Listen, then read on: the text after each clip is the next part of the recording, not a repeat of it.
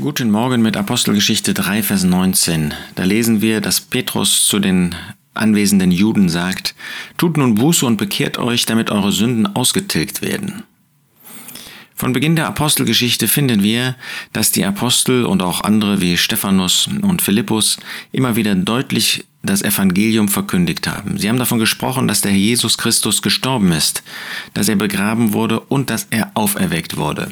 Denn die Auferweckung ist ein wesentlicher Teil erstens des Ratschlusses Gottes, zweitens dessen, was auch im Alten Testament uns deutlich gemacht wird und drittens auch des Bewusstseins, dass wir wirklich gerettet sind. Denn er ist unserer Rechtfertigung wegen auferweckt worden. Aber das Ganze mündete natürlich immer da hinein, dass die Botschaft weitergegeben wurde, ihr müsst Buße tun, ihr müsst eure Sünden bekennen, denn ihr braucht Vergebung der Sünden. Und das ist auch heute nicht anders. Auch wenn damals Petrus gerade in Apostelgeschichte 3 ganz besonders zu dem Volk insgesamt der Juden gesprochen hat, damit sie als Volk Gott als Messias, den Herrn Jesus Christus als ihren König, als ihren Messias annehmen, so bleibt doch die Grundbotschaft auch gültig für uns. Wir müssen Buße tun, wir müssen uns bekehren, damit wir gerettet werden können. Wir können nicht selbst den Himmel für uns erarbeiten, erwirken.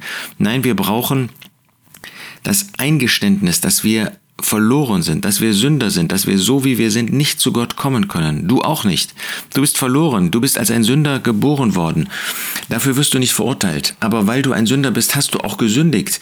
Dafür bist du verantwortlich, dass du sündige Taten getan hast.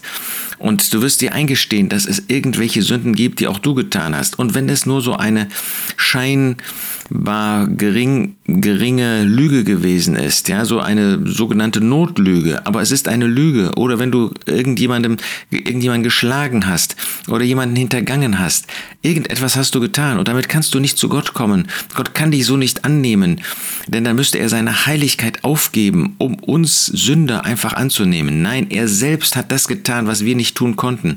Er hat seinen Sohn gesandt. Jesus Christus ist auf diese Erde gekommen, um am Kreuz von Golgatha für uns zu sterben. Und jeder, der nun bereit ist, seine Sünden zu bekennen, Buße zu tun, das heißt umzukehren, traurig zu sein darüber, dass er ein Sünder ist, dass dafür Gott selbst Mensch werden musste. Und Jesus Christus als Retter an, wer den Herrn Jesus als Retter angenommen hat, der wird wirklich gerettet, dessen Sünden werden ausgetilgt, der wird als Kind Gottes angenommen. Und Gott ist derjenige, der einen solchen über reichlich beschenkt mit seinen Segnungen. Hast du das getan? Wenn du das nicht getan hast, gehst du verloren, ewig verloren. Wenn du aber Jesus als Retter angenommen hast, wenn du ihm deine Sünden bekannt hast, dann bist du gerettet für Zeit und Ewigkeit. Was für ein Wunder der Gnade Gottes. Tut nun Buße und bekehrt euch, damit eure Sünden ausgetilgt werden.